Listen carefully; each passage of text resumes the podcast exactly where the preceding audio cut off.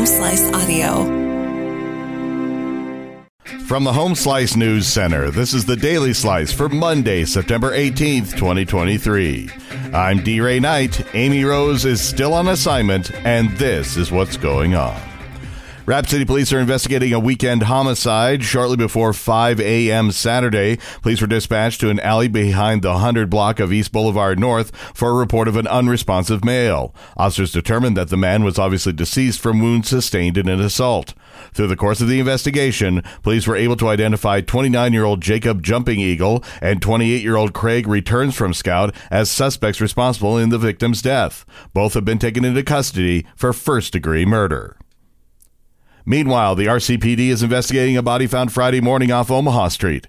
Police say they got a call shortly before 9 a.m. Friday for an unresponsive male in the 100 block of Omaha Street in the grass near Rapid Creek. When they got there, police found the man was deceased. They've scheduled an autopsy, and the Police Investigations Division is working to determine the circumstances of the man's death.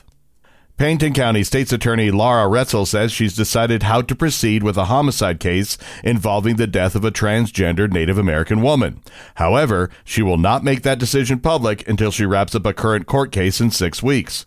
Roetzel gave herself a deadline of September 18th to determine whether to move forward with the charges. A.C. Morrison was fatally shot in the home of a man who is claiming self-defense. Recent updates to state law make it harder for prosecutors to charge defendants who claim self-defense. South Dakota's Stand Your Ground laws are similar to those in Florida.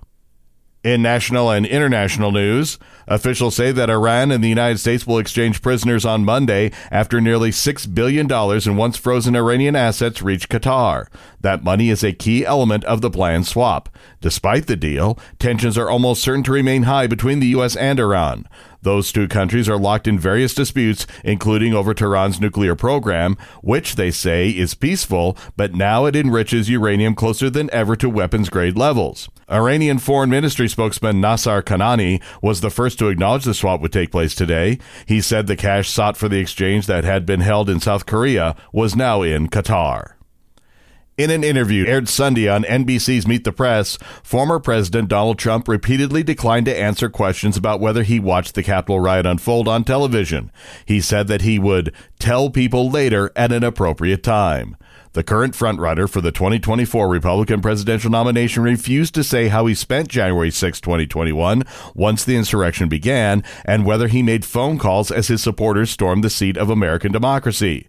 Trump said he might consider pardoning some of the rioters charged for their actions that day. The war in Ukraine and its visiting president will take center stage at the United Nations this week, but developing countries will be vying for the spotlight too as they push for faster action on poverty and inequality at the first full-on meeting of world leaders since the COVID-19 pandemic disrupted travel. The annual meeting of the UN General Assembly takes place at a polarizing and divisive juncture in history. Many diplomats say it's the most dangerous time since the Cold War. For developing countries, the top priority is the UN's two-day summit aimed at creating action by world leaders to achieve 17 wide-ranging goals by 2030. Your weather forecast from the Homeslice Weather Center. Mostly sunny and 88, low tonight, 59. And that was your Daily Slice for Monday, September 18th, 2023. The Daily Slice is a production of Homeslice Media Group, hosted by D-Ray Knight with Amy Rose. Executive producer Mark Houston. Engineered by Chris Jacquez. I'm D-Ray Knight. Have a great day.